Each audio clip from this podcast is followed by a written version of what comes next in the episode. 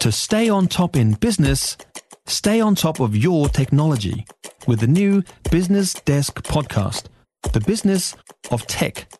Listen on iHeartRadio or wherever you get your podcasts. If lending rules have been an issue for you getting a loan, life might just become a little bit more easy from next month. MB has walked back some of its strict rules that have meant banks were declining loans based on things like how many coffees people were buying. A wider review of the triple CFA law is still underway. Katrina Shanks is the chief executive at Financial Advice NZ. Hi, Katrina. Hi, Heather. Okay, these guidelines that have been changed, will it make a difference?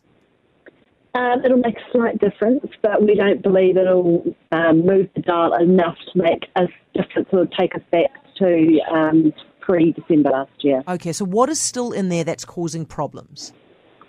Well, the legislation hasn't been changed, so the recommendations which have come out are on the regulations and the responsible lending code, and they are quite small changes.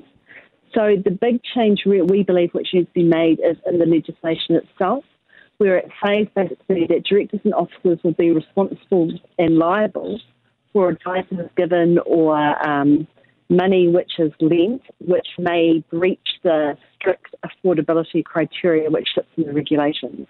And while you've got that personal liability of directors and officers within a financial institution, they'll be very conservative in what they allow their employees to do with discretion and making decisions on the coalface. Is there any indication that the legislation will also change then?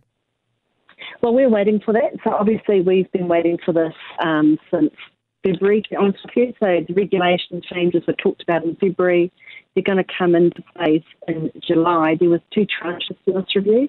Yeah. One was um, the easy fixes, which I thought they could do to loosen up the credit a little bit.